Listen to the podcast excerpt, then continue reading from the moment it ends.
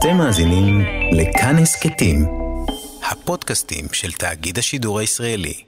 כל ישראל, אוצרות הארכיון.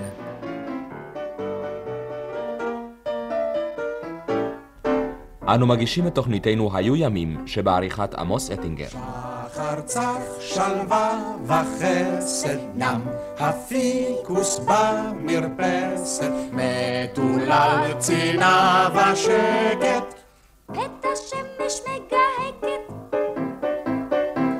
מרביצה קללה רוסית, אדירה ועסיסית, נפקח עם ריבות ריסים, עיר נאורה למיסים. מרפסת מול מרפסת, בבוקר טוב פורצת, שלום ודש פורסת, זאת עיר של מרפסות. מרפסת מול מרפסת, מרפסת מול מרפסת, זאת עיר של מרפסות. ומי מקים לנו את ערי המרפסות האלה? כמובן, הבנאים והקבלנים. ובכן, פנינו הפעם אל הקבלנים הפרטיים בירושלים, אשר נפגשו בביתו של הקבלן הוותיק, מר פפרמן, כדי שישחזרו לנו את ימי הבראשית של הבנייה בארץ. אנו מחזירים אתכם 40 שנה אחורנית.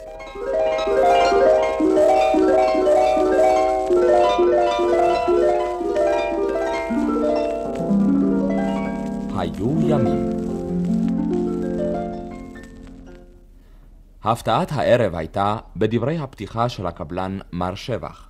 ידוע לכולם שכל הבנאים הטובים ביותר יוצאים מאנשי חלם. קשה לדעת אם זאת היא האמת, או זאת דעתו הפרטית של מר שבח. בכל אופן, הבניינים החזקים והטובים שבנו קבלני חלם, לא עולים בקנה אחד עם הסיפורים על העיר חלם. אך מאחר ואנו עוסקים בישראל ובירושלים, נפנה אל הקבלן הוותיק, מר דיסקין, אשר בידיו נמצא מפתח ההיסטוריה של תולדות הבנייה בארץ.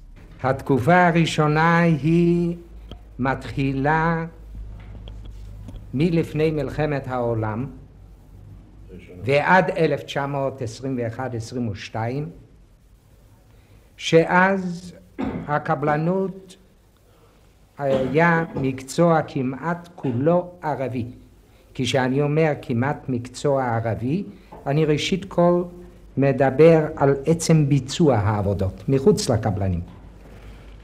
כי הפועלים היו ערבים, הבנאים היו ערבים ברובם, מחוץ לפעמים היה איזה בנאי שניים יהודים, אה, סטטים היו ערבים, חוצבים היו ערבים, ועד 1921-22 כמעט לא היו גם לא אדריכלים ולא מהנדסים. כל הקבלנים שנתכנסו בערב זה מודים כי זכות הראשונים שמורה בידיו של מר פפרמן, המארח שלנו הערב. מר פפרמן, בן הכמעט 80, עלה ארצה בשנת 1921 ונתקבל בחברת הבונה כמנהל עבודה בירושלים.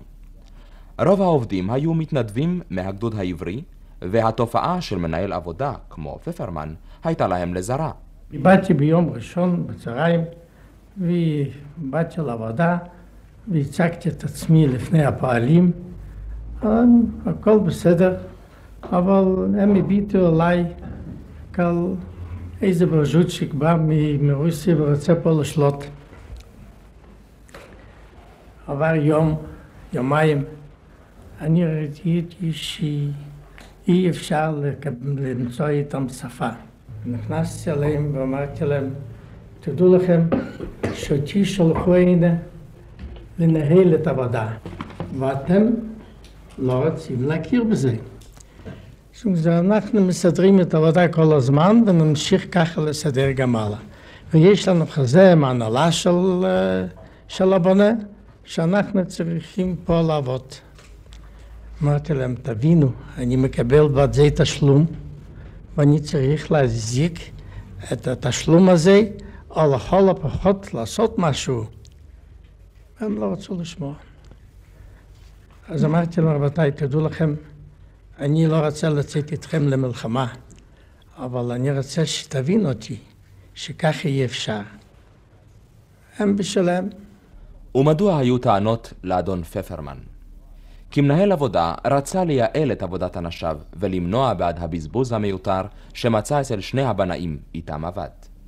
שניהם עשו ביום שישה, שבעה מטר. אז כמה מגישים צריך בשביל זה? בשביל שני בנאים כאלה? לא פחות ולא יותר 12 איש. חמישה על כל אחת, ושניים שהם היו המנהלים של זה. אז היום שאלו אותי, אז מה אתה רוצה? אני מוצא שבשביל שישה מטר בניין, אבן קרוב, זה היה על המקום הכל. מספיק שיגישו שלושה איש.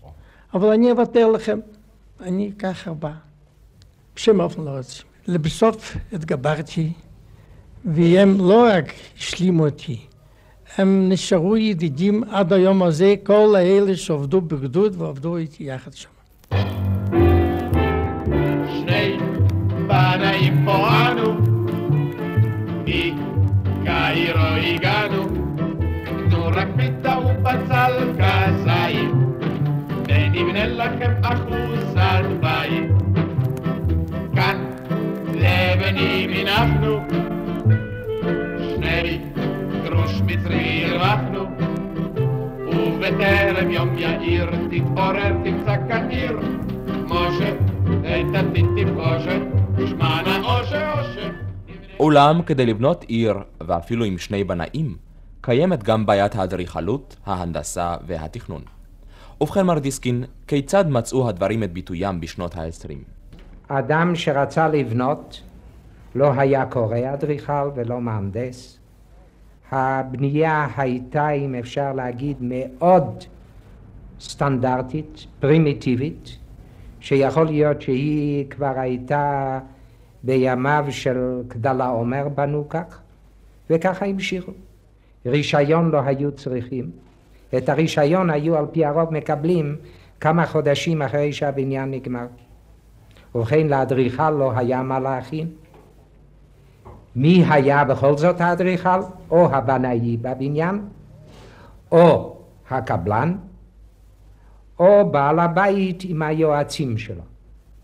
כי מה שנעשה במשך היום היה על פי הרוב בעל הבית מביא מישהו מהמכירים שייעץ לו אם הוא עושה נכון, אם התכנון הוא בסדר. והאם לא היו התנגשויות בין בעל הבית? אני אבוא על זה. ובכן, כשאני הייתי בא ומתנגד לפעמים ליועצים, היו אומרים לי בערבית פשוטה, מה אכפת לך?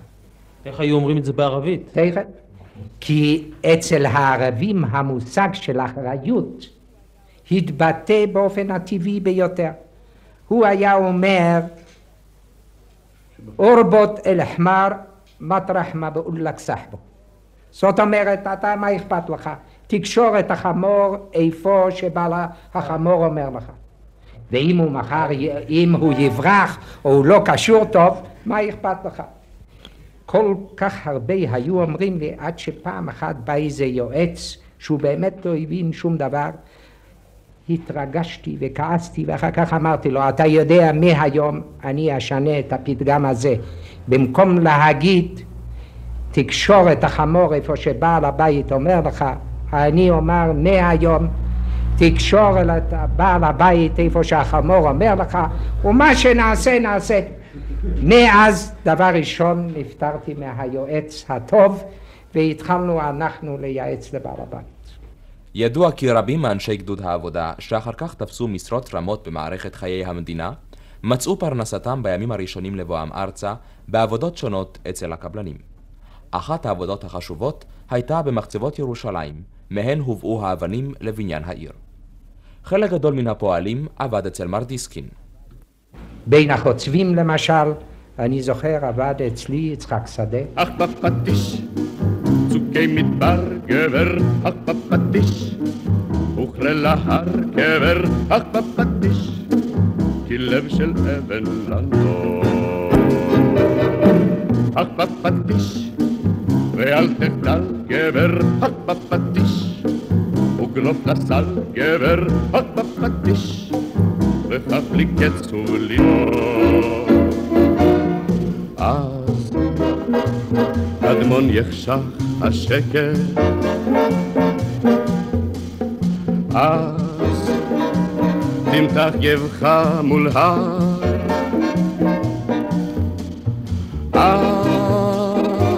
תבוא מנוחה נושקת, עד אור זריחה עושקת, ושוב תסער סופת מדבר.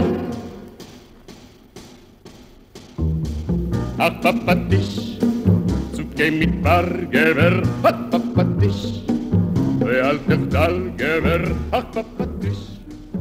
אני שמח ועם ברשותו של מר אה, אה, עציון, שאני זוכר שבזמנו היינו קוראים לו צ'צ'יק, צ'ס- אה, צסיס, כן. והוא היה, אני חושב, אם אינני מגזים, אולי העבודה הראשונה, הוא התחיל אצלי לעבוד בבניין הנציב. אולי תסלח לי שאני מפריע לך מר דיסקין, אבל אם הזכרת את מר עציון, אולי נפנה באמת אליו בהקשר לאותו עניין, מר עציון. מה שהפליא אותי אז, בבניין הנציב עבדו אז כ-350 ערבים וכ-50 יהודים. ויש לציין שמר דיסקין שלט עלינו ככה כמלר בגדוד, ממש.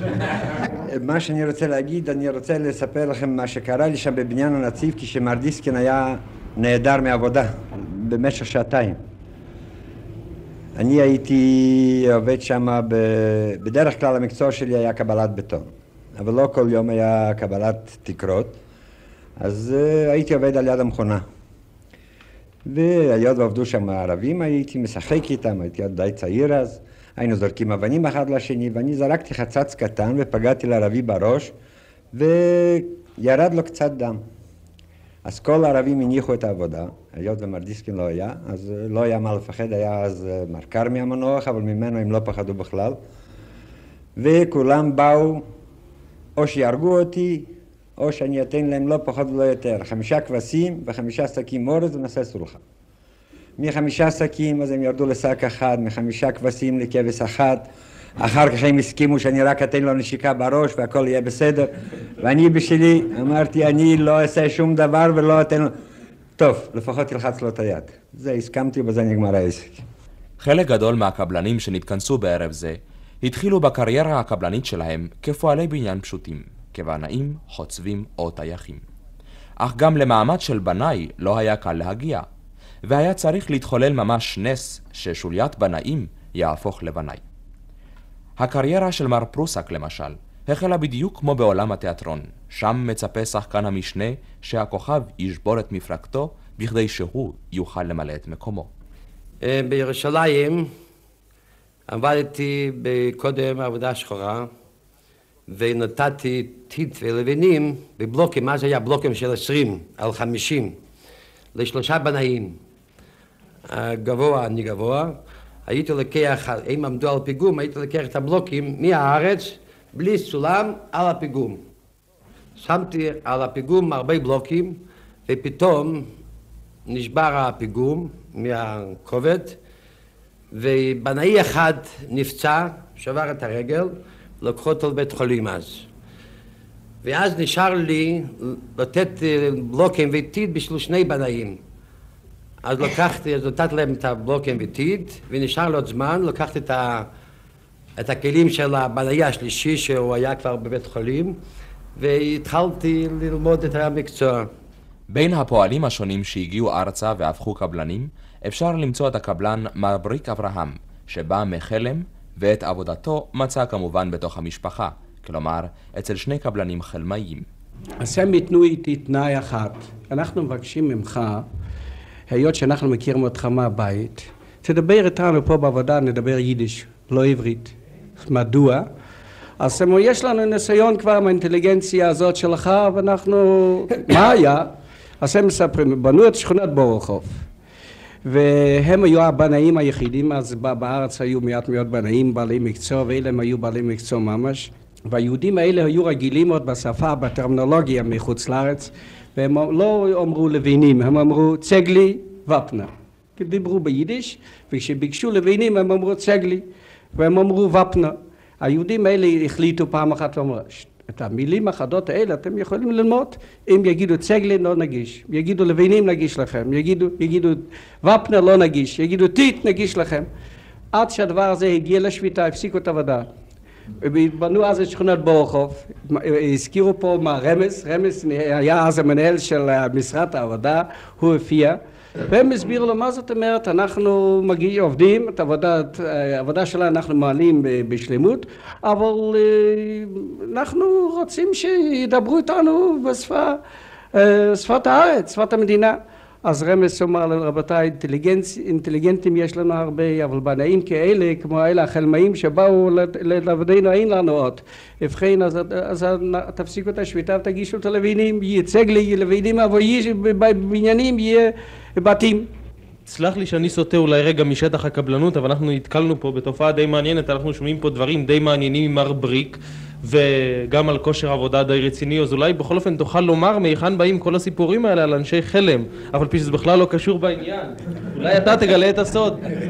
אם זה שייך לקבלנות אז אני מוכן לקבל את הסיפור חלם על קבלנות חלם נמצאת על הר כמעט דומה במצב כמו שנצרת, נצרת. והעיר התפתחה דווקא למטה, ליד, במדרון של ההר, היישוב היהודי התפתח שם, והיהודים רצו לבנות מוסד ציבורי, אז התנדבו כולם לעזור. סחבו את אבן מההר עד למטה. באה ליטאי אחת ואמר התעייפו ונפצעו הרבה אנשים, באה ליטאי אחת ושל טיפשים חלמאים איך אתם סחבתם, יכולתם לגלגל אותו, לזרוק אותו למטה, ואז הוא היה מגיע למטה. אז אתה צודק, הם החליטו לסחוף אותו למעלה ולזרוק אותו ליום המוחת עוד פעם למטה.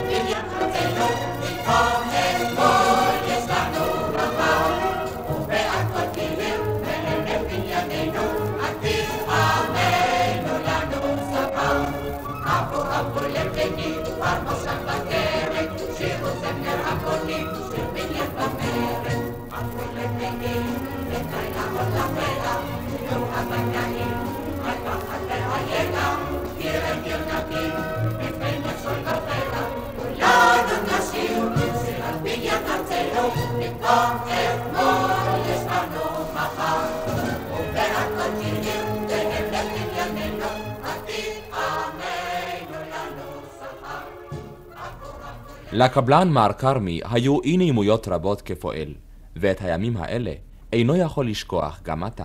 סולל בונה בזמן ההוא, אני חושב שזה היה ב-26 או 27, פשט את הרגל.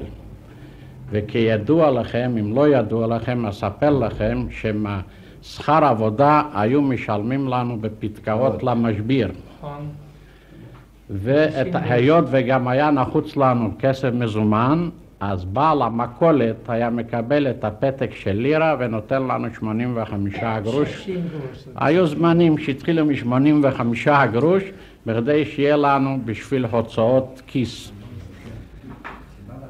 כשסולל בונה פשט את הרגל אה, נשארו הרבה, אה, הרבה בחורים כמונו עם הפתקאות וידעו שיהיו סקנדלים אז הביאו את רמז עליו השלום לאסיפה.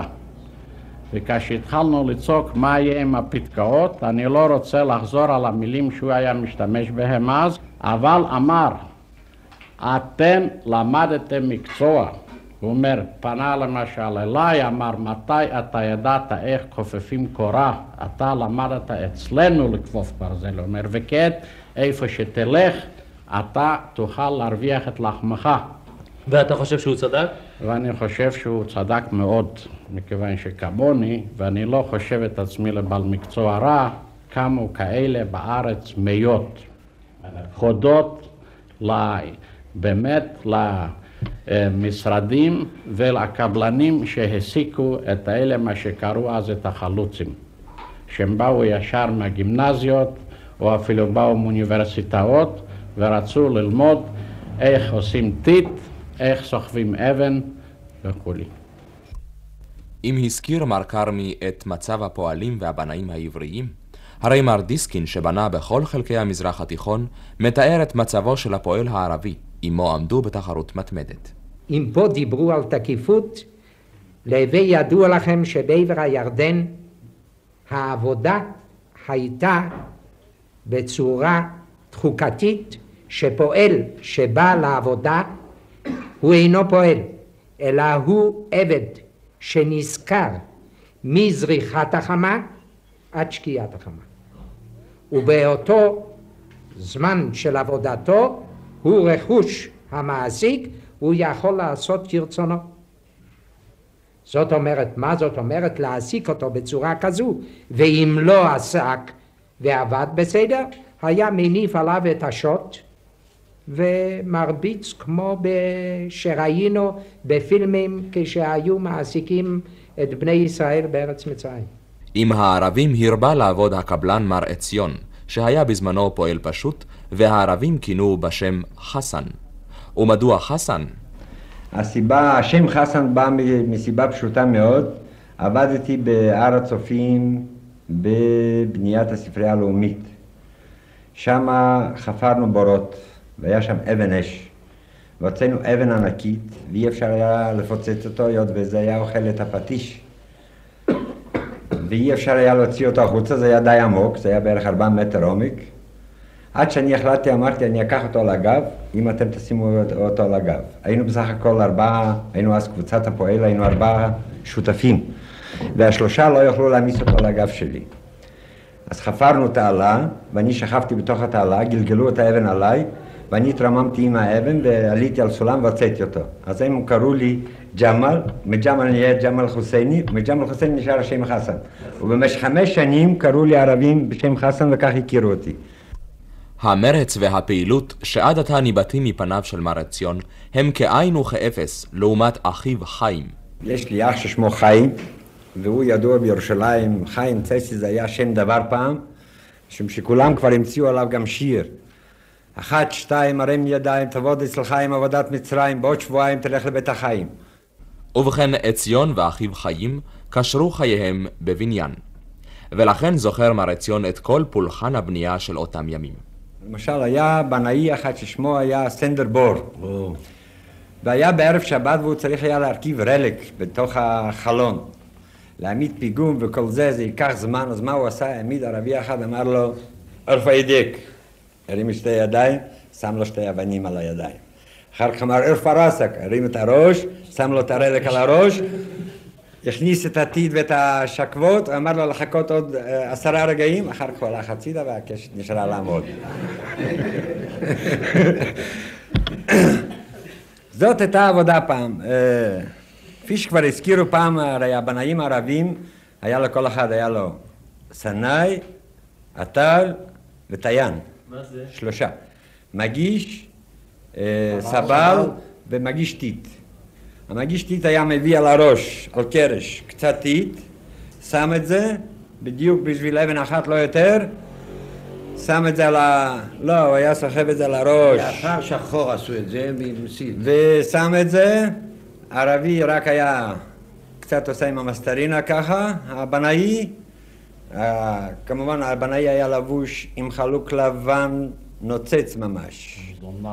עם זונה, כן, עם חגורה רחבה, היה עומד לך ככה כמו מלך. והוא היה שם לו את הטיט, והוא רק היה ככה מורח קצת עם המסטרינה, והיה בא הסנאי, שם לו את האבן, והוא היה מרים את הפטיש, הערבי הקטן היה מגיש לו את הפטיש, והוא היה נותן מכה, זהו. זהו, האבן מונחת. וככה הייתה העבודה. ומספרים על איש ששמו שטיין. ביום הראשון יצא לעבוד אצל מר, זאת אומרת אצלי, שעבדתי אצל מר פפרמן אז, והוא צריך היה רק להגיש את הדלי מהמכונה על יד הבלוק. אז כשירד לי אחד כזה, אז היהודי עמד שם ואני צעקתי לו, תיזהר, אז הוא במקום להוריד את הראש, או ללכת הצידה, אז הוא הרים את הראש וקיבל מכה בראש ונפצע קצת.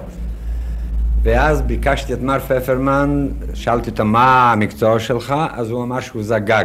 וביקשתי את מר פפרמן שיסדר לו לקבל את הזגגוג באותו הבניין, והוא באמת לא היה זגג, אבל קיבל את הזגגוג, ומאז ועד היום הוא זגג ידוע בירושלים, וכל הבנים שלו והנכדים שלו, כולם זגגים טובים מאוד. מישהו קורא זגג, זגג, זגג. ראיתי לוח מודעות, עליו תלוי I like מאוד.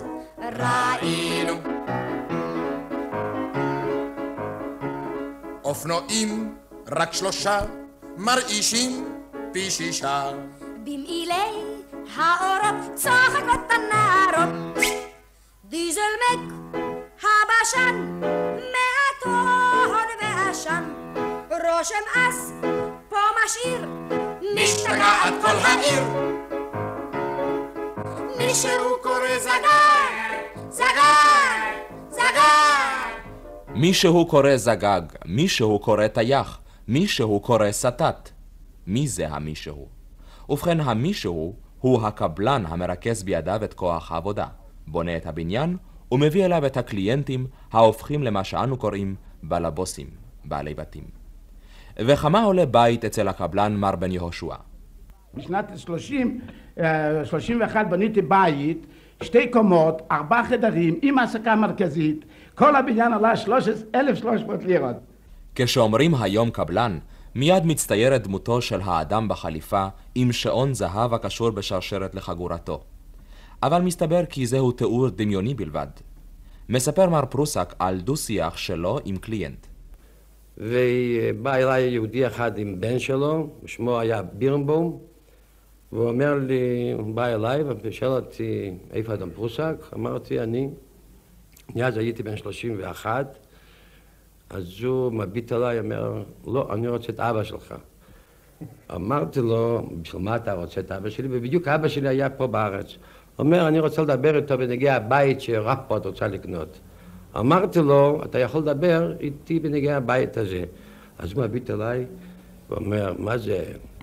חשבתי, קבלן פרוסק, עם קרס גדול, ועם שעון זהב, ככה, משני הצדדים, אבל אה, איך אני יכול לדבר? אמרתי, טוב, תדבר איתי. בעיה אחת שלא התגברו עליה באותם ימים, הייתה בעיית המים. לא פעם עמד הקבלן בריק לפני השאלה מאין להשיג מים לכיבוי בורות הסיד שלו. שאלת המים הייתה בירושלים שאלה רצינית מאוד, אז היו מביאים עם פחים מים מ...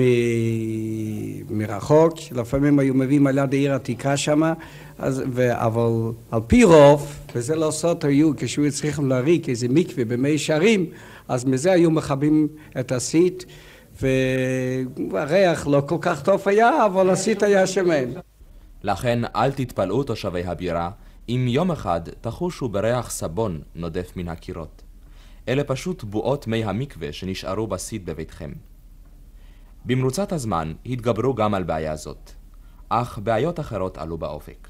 בעיות הבנייה בימי המנדט, בעיות בנייה בימי המלחמה. הבנייה הפרטית כמעט ופסקה, ומתחילה בנייה ביטחונית. מר דיסקין מוזמן לבצע עבודות בעבר הירדן. ובכן, בזמן שנתבקשתי לבנות את בית הנציבות בעבר הירדן, הסטטים שהיו בעבר הירדן היו מסטטים את האבן בצורה שהיו קוראים להם לוקשן או מקרוני. זאת אומרת, קו אחד הוא היה לוקח לכל אורך, והממונה מצד הממשלה האנגלי אמר הוא רוצה לקבל כמו מסמסם שהיו קוראים. אז אמרתי, רק תרופה אחת יש, אם אני אביא סטטים יהודים מירושלים. התפלאו בעבר הירדן, מה זה אני אביא, ולא רצו לתת רישיון. קרא אותי האמיר עבדאללה, יחד עם ממלא מקום הנציב הבריטי, ושאל אותי האמיר עבדאללה, תגיד לי דבר אחד, האם באמת אתה צריך סטטים, או אתה רוצה שזהו בתוכניתו של ז'בוטינסקי להחדיר עלייה לעבר הירדן? אמרתי לו, ובכן העניין הוא כאן רק מקצועי. מה שז'בוטינסקי יחליט לעשות אחר כך, אני לא רוצה ברגע זה לקשר את זאת באיזו צורה שהיא. הוא לקח ממני הבטחה בכתב שיחזירו את העובדים האלה אחרי גמר עבודת הסיטוט, ובאמת האנגלים אז הבינו שאם רוצים סטטים טובים, יש להעסיק את ה... כן, יש להעסיק את הסטטים היהודים. ובינתיים נשמע מרחוק זמזום מטוסים. הד מלחמת העולם השנייה מגיע לארץ ומעסיק אף קבלנים כמו דיסקין. כשבניתי את קו הביצורים שהגרמנים אז כינו אותו את קו דיסקין, דיסקין line קראו אותו. מה זה היה בדיוק? קו הביצורים שהוא השתרע מהכנרת עד אה, ראש פינה ומשם עד אה, נהריה. מה כלל הקו הזה? אה, מה שקראו אז באנגלית הפילבוקסים. אחר כך מעל הפילבוקסים היו הקומנד פוסט שהם חלשו על כל הזה. לפני זה היה האנטי טנק טרנץ' מה שקראו. זאת אומרת זוהי תעלה שבמקרה שהטנקים נכנסים, מתקדמים, הם נכנסים לשיפוע, יורדים בשיפוע, ומולם היה קיר ניצב שהטנק לא יכול היה לעבור. לעבור. ובתוך התעלה הזו היו מכניסים את המינות, את המוקשים האלה, וכשטנק היה בא, אה, היה מתפוצץ, ובתוך הקווים האלה כמובן אה, חיכו לפני זה, או מאחורי הקווים האלה, היו כל הפילבוקסים שהם היו תוקפים את הטנקים. אה, בקשר לכך היו תמיד הגרמנים מזכירים ואומרים אם אנחנו פרצנו את Maginot Line ברור שאנחנו נפרוץ את קו הביצורים שנקרא דיסקין line שזה יהודי ישראלי שבטח אותם נכבוש ללא כל בעיה. הנס שלא הגיעו לשם. אז על זה שאמרו שלא הגיעו, ובכן אני אומר לכם שני מקרים מעניינים. בזמן לפני אלמן, כשעשינו את כל העבודות של שדות תעופה, אה, ועשינו אותם בכל רחבי המזרח התיכון, אז יום אחד הפקיעו על ידי ממשלת המנדט את כל המכוניות, מכוניות חדשות שבאו, והפסקתי את העבודה. וקראו אותי למפקדה הראשית במצרים, ואמרתי להם, רבותיי, בלי מכוניות אי אפשר לעשות את כל ההובלות, אז אמרו, אנחנו מצטערים שנתנו לקבלנים פרטיים ואנחנו מצטערים שמסרנו לך כל עבודה. יכולנו לעשות אנחנו הצבא הבריטי את העבודות ללא קבלנים. אמרתי רבותיי לו הייתם עושים אתם את העבודה בטח אתם את הדבר היה עולה לכם כפליים העבודה הייתה גרועה והייתם גומרים בטח ב-1960 הוא התרגז מאוד ואמר אם ככה זהו עילבון לכל הסאפרס אלה כל ה-Royal Engineers ואני אומר לך, אני אדרוש שתפסיק את ה... יפסיקו את כל העבודות עם הקבלנים הפרטיים. הצעתי לו אז דבר אחד, אתה יודע מה? במקום לבטל את הקבלנים הפרטיים, אולי תוציא מכרז על המלחמה עצמה, ותראה, קבלנים יעשו אותה יותר טוב, יותר מהר, הם ישתדלו לקמץ, ובטח יהרגו פחות, כי מטבעו של הקבלן, אתה רק תכתיב כמה אתם רוצים אה, מכוניות משוריינות שיצאו מכלל פעולה אווירונים, ובכן אחר כך היו לי רק טרדות, שכל פעם כשהייתי בא למצרים היו אומרים לו, נו, צריך לדבר איתו שיקבל בקבלנות את הפלישה לאירופה.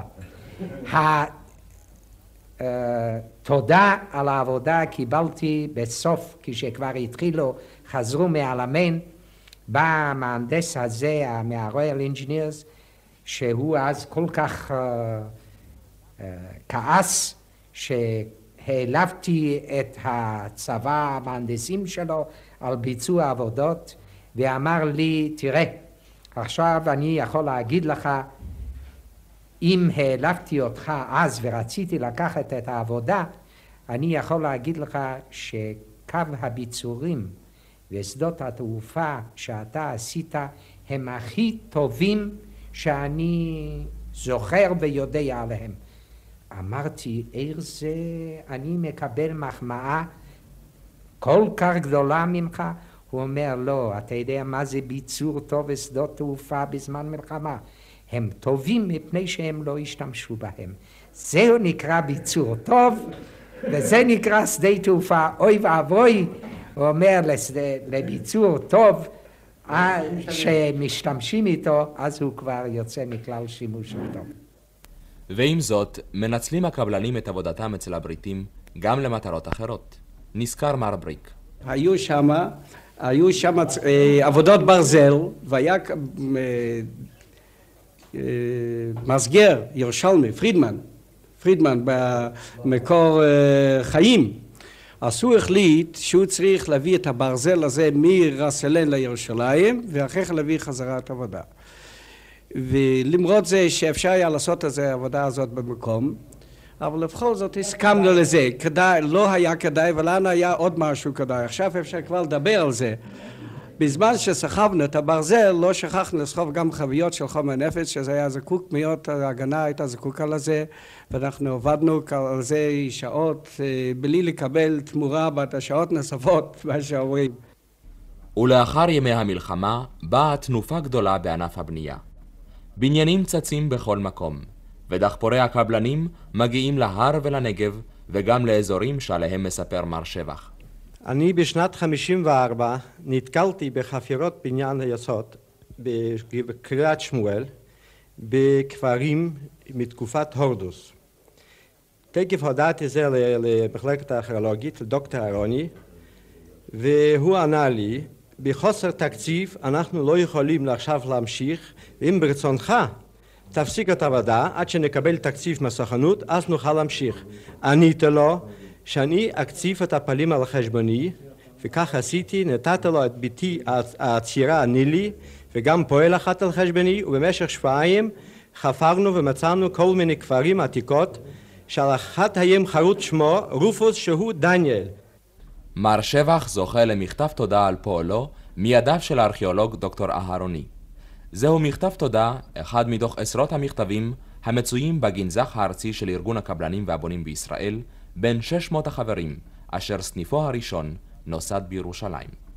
מזכיר האגודה בירושלים, מר ברקאי, מצטער שלא הגיע לפגישה יושב ראש הארגון, מר אהרון גולדשטיין, בכדי שיוכיח לנו כי פעולותיהם של הקבלנים לא הצטמצמו בישראל בלבד, אלא פשטו לארצות רבות. אך אנו לא היינו צריכים את ההוכחות האלה, כששמענו את קולם של הקבלנים הישראלים באיסטנבול. שלושים שנה בנינו שם בתים, שלושים שנה סללנו וחצבנו, שלושים שנה עם פועלים פשוטים, וכל לשקוט העבודה ישבנו.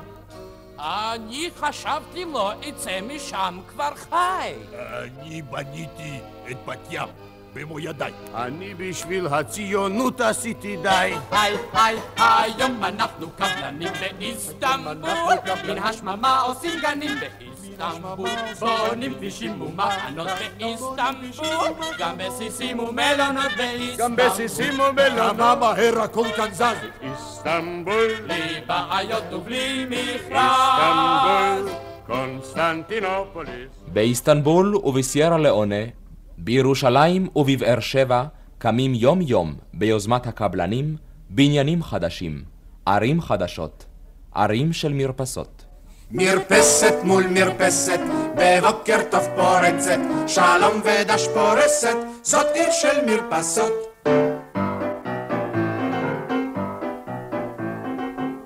בחלוק סקנדל הבוקר, הצלה מרת כסוקר, לתקן את התסרוקת, שעלתה כל כך ביוקר. שמש מתייבש חיתול, ורת עבר בוך ממול, מוציאה תינוק ללול, פח אשפה זנב, חתול. מרפסת מול מרפסת, שליחי פרס פורסת, חובטת קרווקסת, זאת עיר של מרפסות.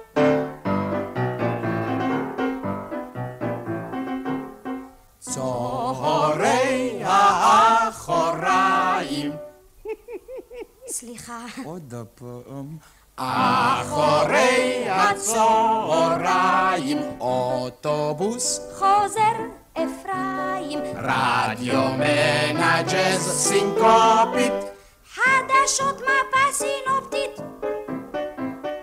ערב בא במקהלה, כל ציון לגולה. האזנתם לתוכניתנו "היו ימים", שהוקדשה לוותיקי הקבלנים הפרטיים בירושלים. התוכנית נערכה לשידור בידי עמוס אטינגר, והוגשה על ידי משה תימור.